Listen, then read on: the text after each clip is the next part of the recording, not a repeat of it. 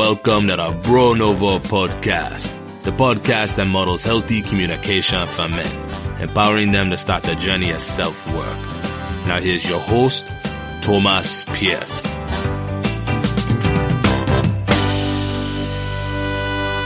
Welcome along, everybody. It's your host, Thomas Pierce, and it is my pleasure to present with you a two part conversation with Brent Giannotta.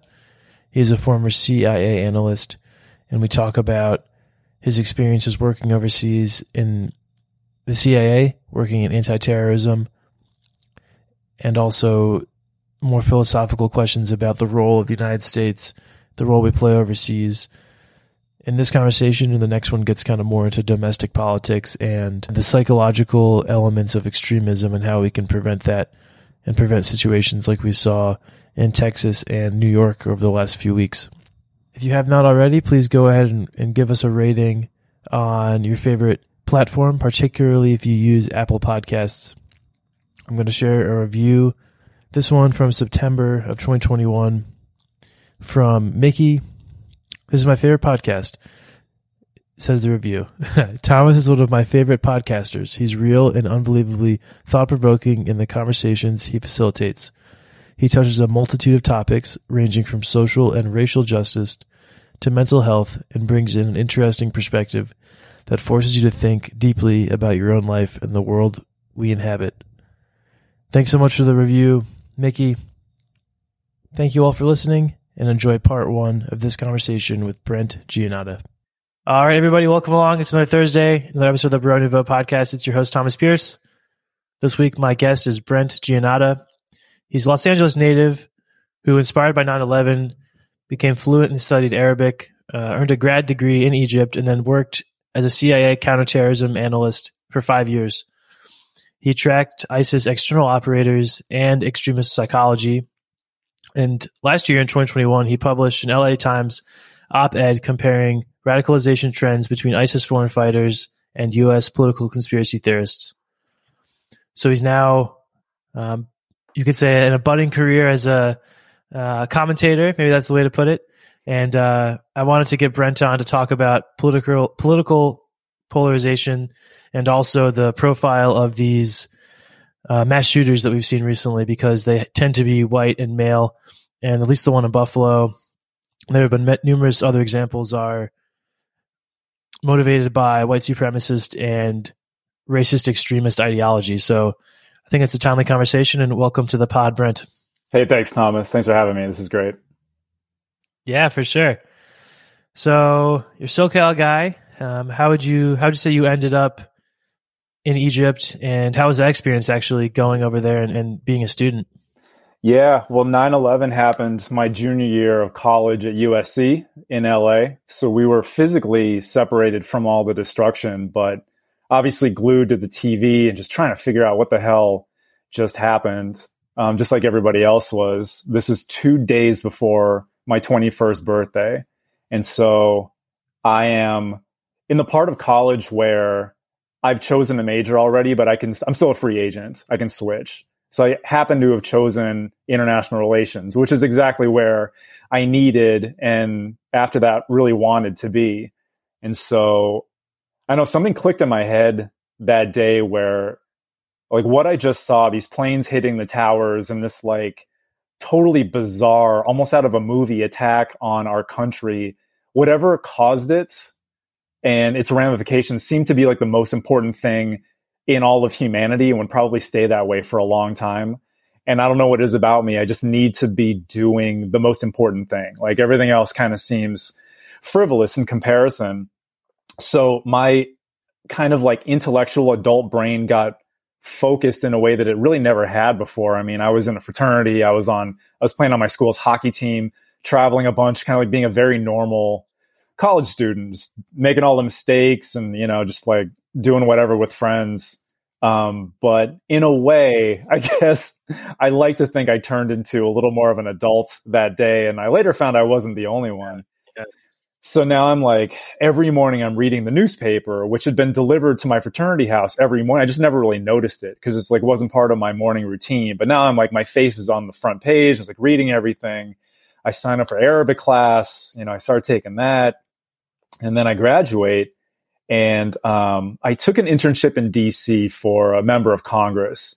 And uh, if you've ever interned in Congress, like the work you're doing is not so interesting. The interesting part is like being where you are. So you're seeing the Congress person go in and out. You're going to hearings. Like the press sometimes comes in. Sometimes ambassadors come in. Like that stuff is cool. That all like the milieu around you.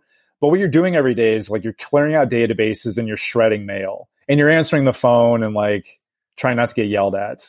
So, so a part of it is very exciting, but it kind of gets old after a few weeks. And so the only place that my mind went was to the Middle East, where sort of that's where that excitement is. That's where like the really contentious and important issues concerning humanity are. And so I went online in my free hours at this job and I found a scholarship.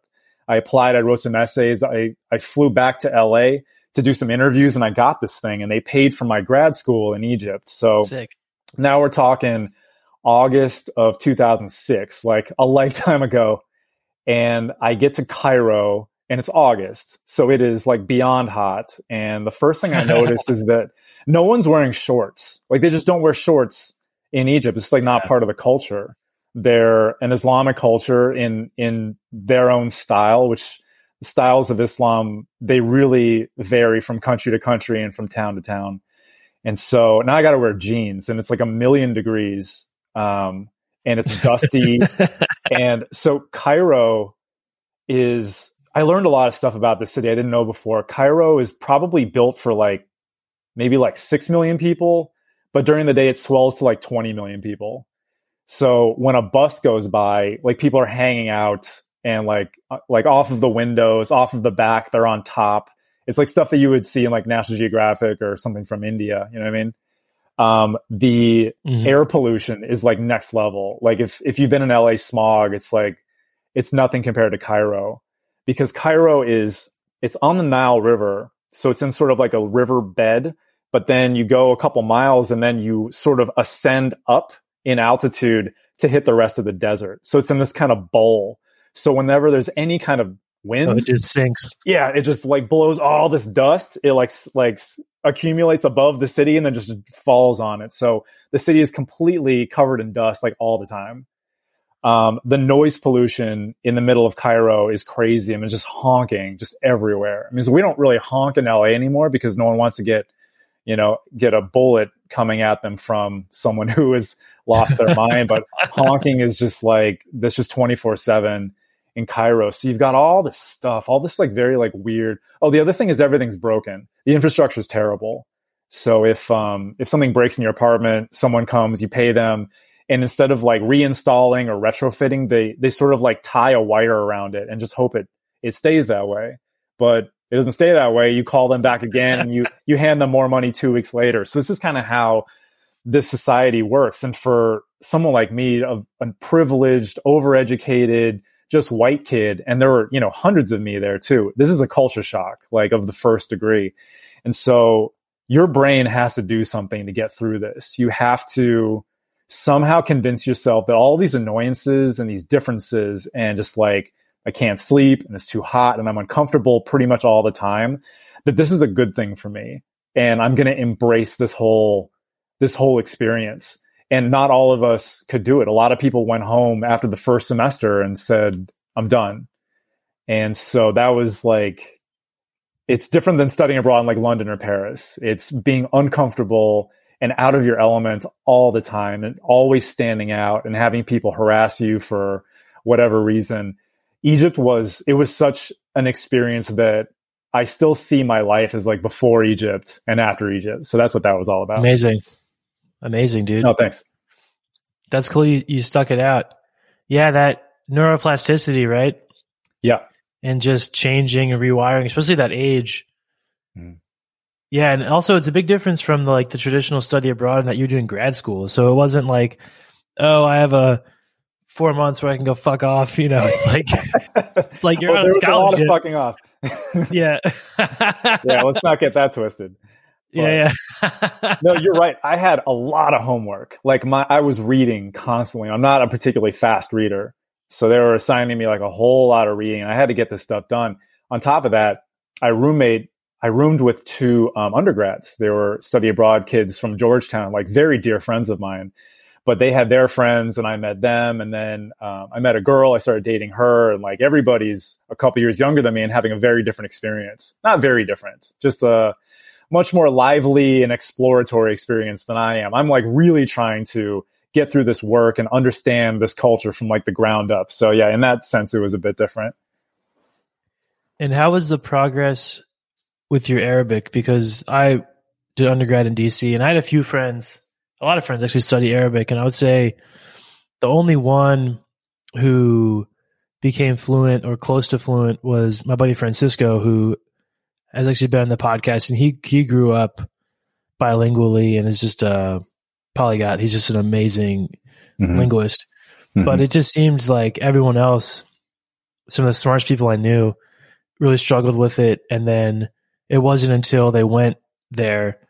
So like Francisco went to Jordan, I believe, and yeah. that's when he kind of leveled up. But how was that process? And and was it a a steep learning curve when you got there? And when when did it? When did you say you kind of hit that crest the the hill of being the wave? Yeah, comfortable. Yeah, yeah. Good question. So like three really important points on language learning in Arabic. Arabic, one, Arabic is absolutely wild. If you're coming from English, it's just like, it's impossible. Number two is some people's brains are just wired for this.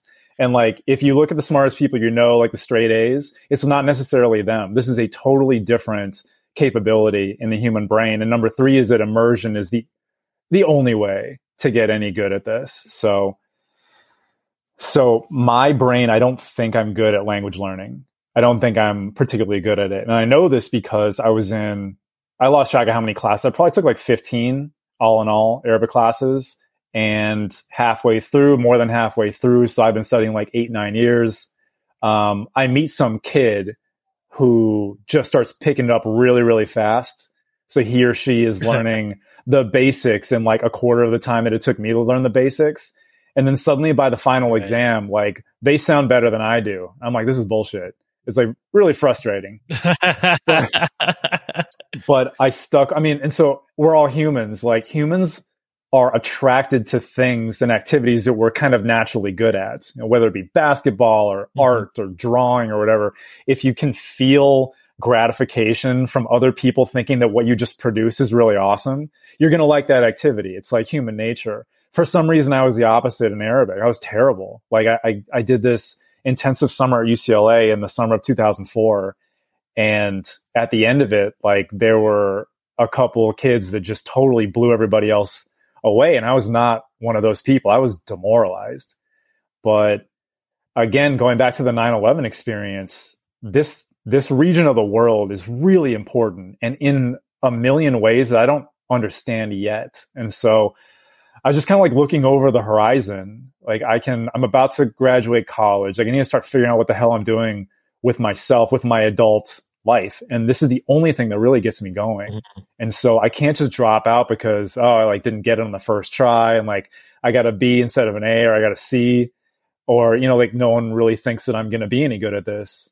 Um, I gotta keep, keep going. And that's, that's what I did. I did three more intensive summer programs after UCLA. One of them's at Middlebury in Vermont, which is one of the kind of wow. premier, yeah, kind of premier language learning spots in the country. Yeah.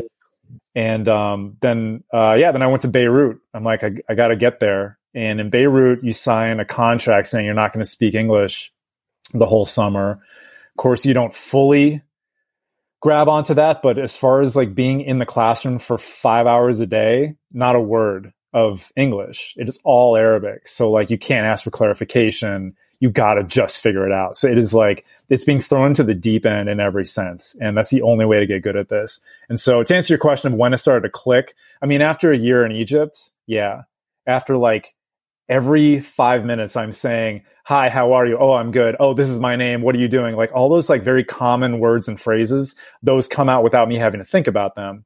Suddenly that, that sort of burrows out some mental bandwidth to focus on the more complicated stuff. And now I can do the complicated stuff. And that's, I think, what fluency is all about, you know? Yeah, yeah. That's interesting because the intro stuff is simple, but it's also really important socially. Mhm. So there's there's the other side of our brain that we need social connection, we need acceptance, we need friends, we need to do business, we need to study, and we can't piss these people off.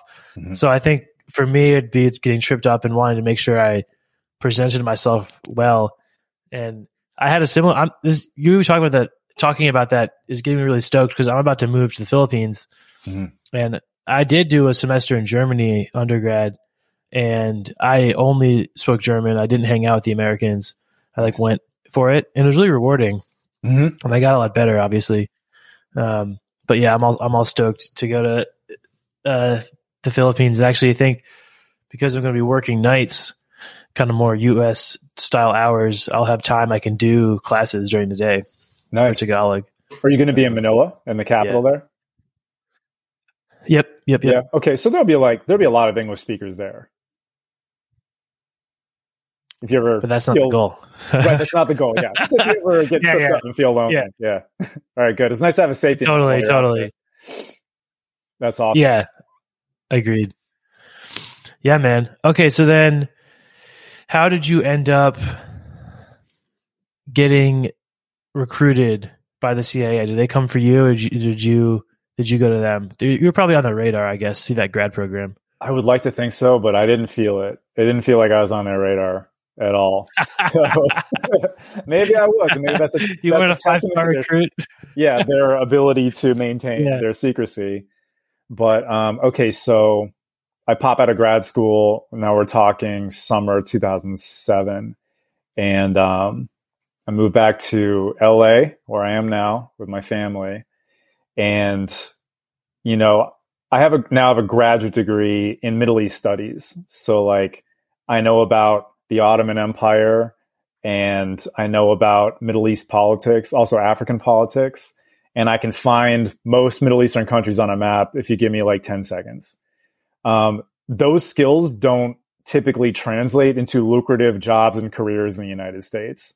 So I applied to everywhere you would assume I applied to the FBI, State Department, DOD, and then the CIA. And the CIA was not my first choice because during my education in the Middle East, I learned that the CIA has a very bad reputation in the Middle East, not only in the Middle East, but in much of the developing world. Um, back in the 50s, um, the CIA famously unseated uh, Mossadegh from power in Iran. And Iran was very angry about that, understandably so. And many researchers believe that that was the long-term impetus to the like the fury and fire that ushered in the Islamic Revolution in 1979, which then ushered in decades of hostility between the Iran and the U.S. And famously, they say that the average American would feel much more comfortable on the streets of Tehran, Iran, than in Riyadh, Saudi Arabia. Saudi Arabia being a U.S. ally and Iran being a U.S. enemy, which is just like a supreme irony that one could trace all the way back to something that the CIA did in the 50s and probably shouldn't have done. And that's on top of, you know, stuff the CIA did in, in Central America in the 80s and around the Caribbean, things like that. So I didn't want to be the enemy. I didn't want to be someone who was seen as potentially underhanded or, or secretly hated this, you know, Islamic or Arab culture. I wanted to be the opposite. I wanted to be welcome and I wanted to connect and sort of expand my own horizons by by knowing these people and you know allowing them the space to welcome me in. But as i i moved to dc and i did get a job at a human rights organization again in their middle east department. So i got to, i had a huge education there too. I kept meeting people who were sort of in the orbit of the intelligence industry and they said man if you get a job in the cia that is just the best because of your opportunities for travel for the things you will learn, the access to information that you'll have, um, the people you'll meet, like the higher ups you'll be able to brief and travel with, and the embassies you'll visit, and the briefings you'll be able to do, and the trainings. Um, that all sounded like the kind of personal development that I really wanted. And sort of suddenly, like the bad things and the negatives started to fade into the background. All the positives were sort of piling up on on themselves then I got um, rejected. I got a no thank you thing in the mail from the CIA. And I was, you know, pretty disappointed, but, you know, that didn't work out. So clearly my path is somewhere else. Meanwhile, my parents are both from Detroit, Michigan. And so I kind of grew up with uh, like a love of ice hockey in my household. So I played from a very young age. So that means that when I moved to DC, I joined a team there. And one guy on one of my teams, um, he told me that he worked at the CIA. And I, I told him, like, hey, you guys just rejected me.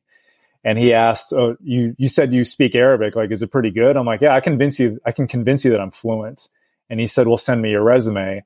And it turns out that guy was a very senior analyst and had a friend working in human resources for that one year. And so one thing led to another, and suddenly it was back on. And then I had a nine month security background check. And then I started my first day of CIA was June 6, 2010. And I entered into the Iraq department of the Counterterrorism Center, where everybody was kind of winding down this surge operation by coalition forces to kind of beat Al Qaeda in Iraq into the ground, which had pretty much happened, and sort of mollified the um, the Sunni tribes out in Anbar province and just all sorts of horrific violence. Um, things were sort of like calming down, but there were a lot of people still in this department, and it seemed like they didn't all need to be there. But then, not even a year later, the Arab Spring started, and the 500 or so Al Qaeda and Iraq members who were hiding out underground in northern Iraq surged across the border into Syria and started, not started, they sort of like co opted the fight against the Bashar al Assad regime in Syria. And so what the CIA did was this isn't the Iraq department anymore, it's the Syria Iraq department. And so now we've got two the two most important, most dynamic countries in the entire Arab world are now under our not jurisdiction, but sort of like are our problem. And so when I got there, there was a bit of a lull, but man, it just ramped up right after that. And all of our careers got really wild after that. Incredible. So, what do you mean by our problem? you know, and some would say who who is the U.S. to self-appoint as the police officer in the region? You know, like what's yeah. the what's the implication of that kind of positioning? Yeah, great question. So I remember when I was an undergrad taking these international relations classes, and this is we're talking like 2000, 2001, 2002 and the question that always came up was like, should the United States be the global watchdog? There's always a binary choice. It's like, do we insert ourselves or do we not? And I've come to believe that's a bit of a false choice. And that if we, if we don't insert ourselves, things, things can spin out of control to a way that will negatively affect us down the road. Um, but when we do insert ourselves, shit gets real messy and real bad like real quick.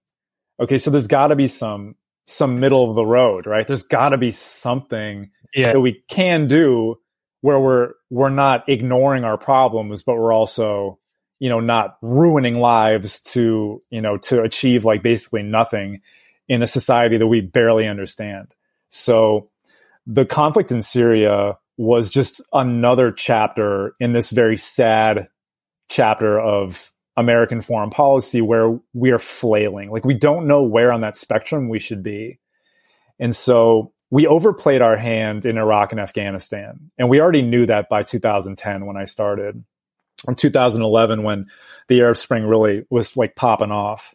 And so you know, we've got a new president, um, Barack Obama, and he knows that the American public is just so sick of boots on the ground type of operations in the Middle East, and like rightfully so. It like hasn't gone well.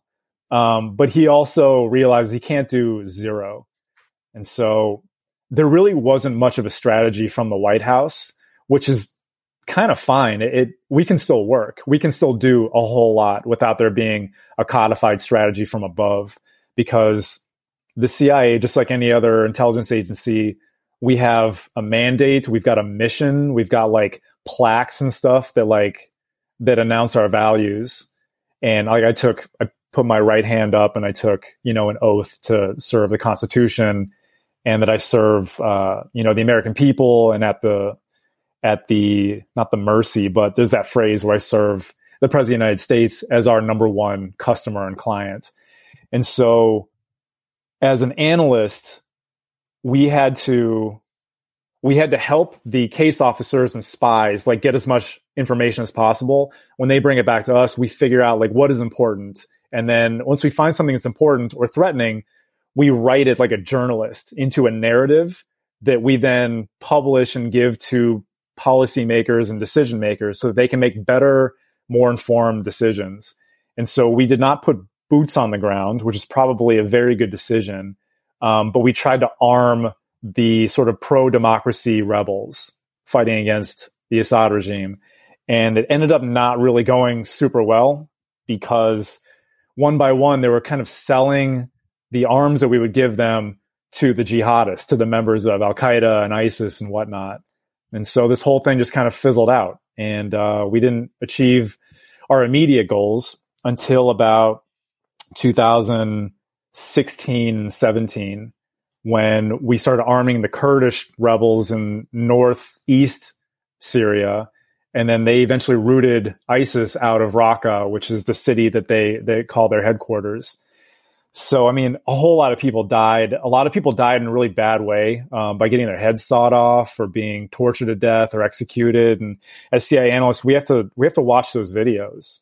Um, to sort of understand what these groups are trying to convey, not only to their enemies, but to their recruits. And so I was like up to my eyes in that kind of stuff. And, um, it gives you just a really bizarre and pretty fucked up perspective to parts of the human experience that you and I sitting in the United States like never have to contend with. But this, this just like horrific turn of events can be the reality for so many billions of people that are in our human family and you you can avoid that reality for uh, your entire life but for 5 years my my teammates and I we had to have this push in our face. And not only that but try to like do something to help.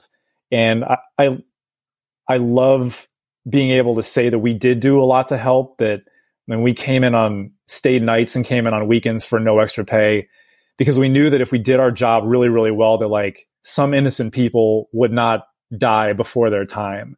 We were able to make that happen for, you know, handfuls of people, but it takes a whole of government approach to do this thing right. And although the Obama administration definitely tried, I don't think we hit the mark on this one. And so that's why like coming on a podcast like yours, I think that there's an even better way to do this going forward. Unfortunately, our foray into Syria was was not something we should look to as an exemplar of how to deal with international conflicts going forward. Yeah, man, it's such a web of like historical context and also competing interests within the various departments. But that's interesting.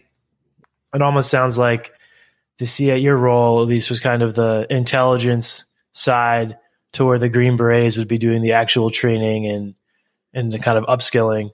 Um, but yeah, I mean, it's such a my biggest perception I think of these forays is really it's like either and this maybe is my jadedness, but it's like there's some natural resources or political resources up for grab, or it's a kind of counter push or rebalance the power front of the three world powers. You know, it's like, okay, well, if we don't get in here and, and insert some influence, then Russia or China will. Um, and I think that's the thing that, yeah, I mean, it's such an interesting world, and I don't have a, a, a great wealth of knowledge, but yeah, it's it's kind of this side of what we do as a country where there's so much fighting and, and rightfully so concern about things happening domestically, but there's also these branches of our government that re- represent us overseas that are not elected. Often they're appointed by a president and they're out setting policy and making decisions using a lot of money and yep. making decisions that impact people's lives and people in the states don't don't know that that's even happening. Mm-hmm. yeah. you know, so it's, it's like a good thing to to read up on. Where would for someone who wants to learn more about foreign affairs, where would you direct them just to kind of like start to get a picture of what's going on outside of the U.S.? Mm-hmm. Uh, as a starter, I mean, you could read the international pages of the New York Times and the Washington Post. That's a great place to start.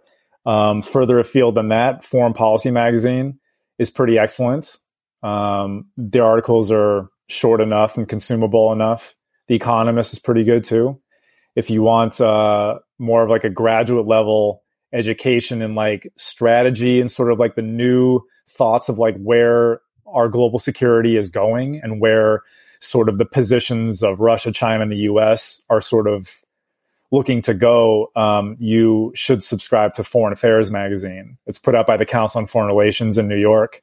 And I mean, Henry Kissinger and uh, Jake Sullivan and even Stacey Abrams, Joe Biden, they're all published in there. Um, and just a ton of academics who do this stuff for a living. Either they're at Harvard or Yale or Johns Hopkins, or they're at Brookings Institution, again, the council and all sorts of other um, international relations and political science um, academic research organizations all over the country. So that's a good place to start. Um, yeah, foreign affairs is really tough because, in contrast to domestic politics, we have so many organizations in our country that are doing studies and polls and researches constantly. We've got all these numbers from government programs from the 40s and 50s. Like, we know how the 29 stock market crash went down and like what happened before that, what happened after that. So we can run these numbers and regression models over and over and over again. But in foreign affairs, we don't have that wealth of data. We don't have how many world wars do we have? We have two. You know, how many how many invasions of the Arab world do we have? We have like two. Um, it's just not it's not enough information to really mm. get a good sense statistically and responsibly about what what the fuck are we supposed to be doing? Like, how should we be running this stuff? So that makes me, on some level, sympathetic that our decision makers are not getting it right.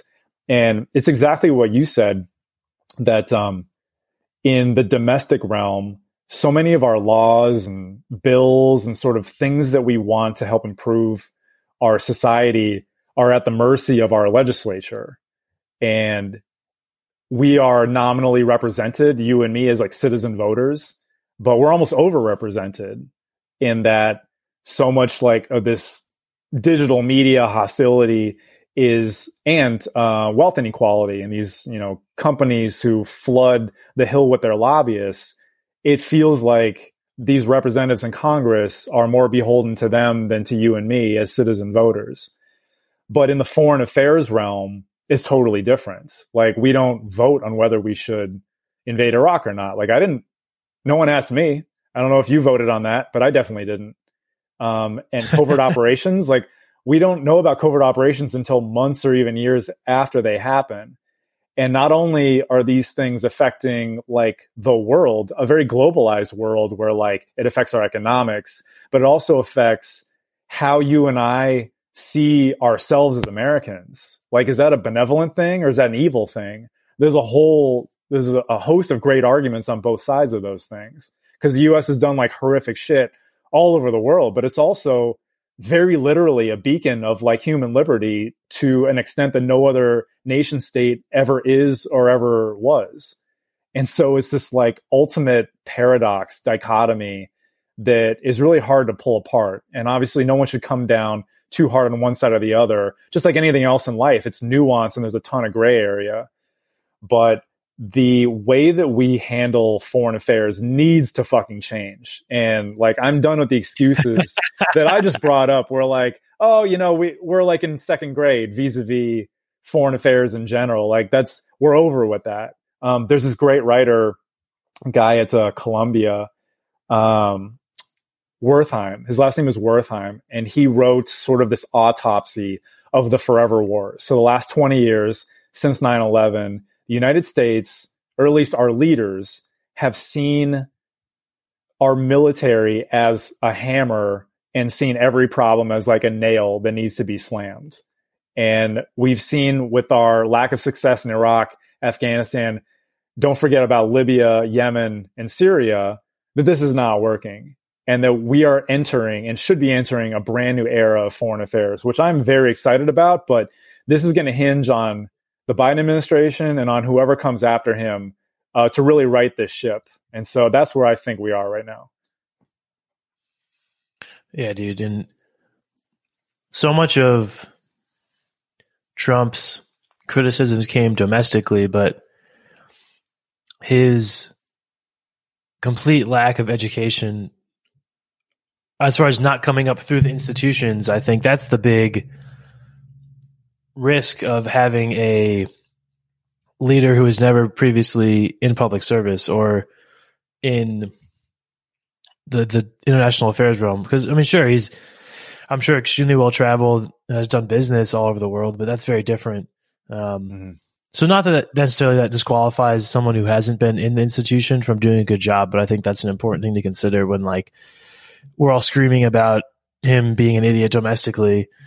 Mm-hmm. What's he doing overseas? Um, yeah. yeah, yeah, that's an excellent point. A lot of people, people that I know, and I'm sure you know people like this too, that they think Trump is really good in foreign affairs, and they think that because he was hard on China, which personally I agree with. I think that's I think that's the right policy toward China, considering everything they're doing, mm-hmm. um, and that he didn't start a new war anywhere um, which is true. However, he did not end any wars like he said he would. He didn't pull out of Afghanistan like Biden did because I think Trump could feel Trump has like a better kind of like feral sense of these things than Biden does. he has a finger on the pulse for sure. Yeah, he's got his finger on some pulse, and he's like, yeah. "No, not going to pull out of Afghanistan. That's going to be a mess that I don't want on my hands." Right? It's yeah. He's he wants quick he wants quick and dirty, in and out, and then take the media win. And that is not what military mobilization is like at all. Um, but something it is a quick and dirty win is by executing Soleimani, um, the Iranian general, the like the number three in the entire country. And so, in a split second, that guy went from being alive to dead. And when he was alive, he led like reams of covert operations all over Yemen and uh, Lebanon, where Iran has these like proxy organizations, and he is responsible for the death and torture and oppression of like literally millions of people. And so he was a bad dude, and the world is better for him not being here. But just because Trump you know, did a couple quick and dirty things that looked really good in the media and didn't start a new war and play the madman theory against Xi Jinping in China doesn't mean he's a sophisticated international actor like we really, really need. I mean, this shit is so complicated. It, it's, and a testament to that is how badly we've bungled it. I mean, in the United States, we have the best secondary education on planet Earth, bar none. And yet we still can't elect and appoint smart enough people to like do this right. And so Trump did a lot of really bad, irresponsible things uh, internationally as well. I mean, he he got us closer to nuclear exchange with North Korea than any other president has. And there was there was a moment in there when we all thought we might strike Iran and that we might strike Venezuela. Um, those would be really really bad things to do, like categorically. And so he was no genius. He was just himself and he got a couple wins in there. But after f- through four years, you should be able to get a couple wins, given the just awesome power of the presidency vis-a-vis you know foreign affairs. So yeah, it's it's a big dichotomy, and a lot of people think he was really good, but man, it, it was a scary world. Um, it was really touch and go for the that entire time. So um, personally, I wasn't a fan. Um, Biden, I don't believe, is a man of like real vision beyond his own personal experiences, which which are very valuable. I mean, he knows personal loss and personal empathy. I think better than you know most presidents we've had in the last few decades. But um, unfortunately, I don't I don't see him having the kind of vision fortitude that our country probably needs. Rather, our world probably needs for the U.S. to be the ultimately responsible actor to not only guarantee but like improve human liberties and material outcomes for billions of our fellow humans that are living in either like authoritarian or like quasi authoritarian countries that just like can't can't get a break. I mean, they they need our help. They haven't gotten it. And this circles right back to our problem in Syria. I mean, with Syria, we just bombed in one day in 2011 and said, all right, we're here. Now, what do we have to do? We weren't there before. We weren't helping. We weren't doing much to try to make that place not as bad as it ended up becoming. And we need to divert tons and tons of military dollars to places like USAID, to places like Voice of America, the stuff that really moves the needle on the democratic balance that you brought up. I mean, in 120 countries around the world, out of the 200, elites just run roughshod over the non elites. So you got like the 4% who are taking all the spots in the good schools. They're taking all the spots in the good sports teams. I mean, there's not good professional soccer clubs from the continent of Africa because their best teams are only populated by the sons of elite families. They're not taking from the millions and millions and millions of people that can't get a break and are not allowed they're not allowed to go to good schools to get good training they're not allowed to take out bank loans to build a small business to kind of like pull themselves up it's not allowed to happen because the elites are so scared of sharing with everybody else they think they're going to be run over and probably dragged out of their palaces and beaten to death which like yeah they probably are but they deserve to be because of what they've done to their countrymen that's the kind of world we're living in. The United States as a government either doesn't know that or doesn't care or doesn't think that they have what it takes to really improve material outcomes around the world and I fundamentally disagree with that. Like we're we're better than this as a country and as people.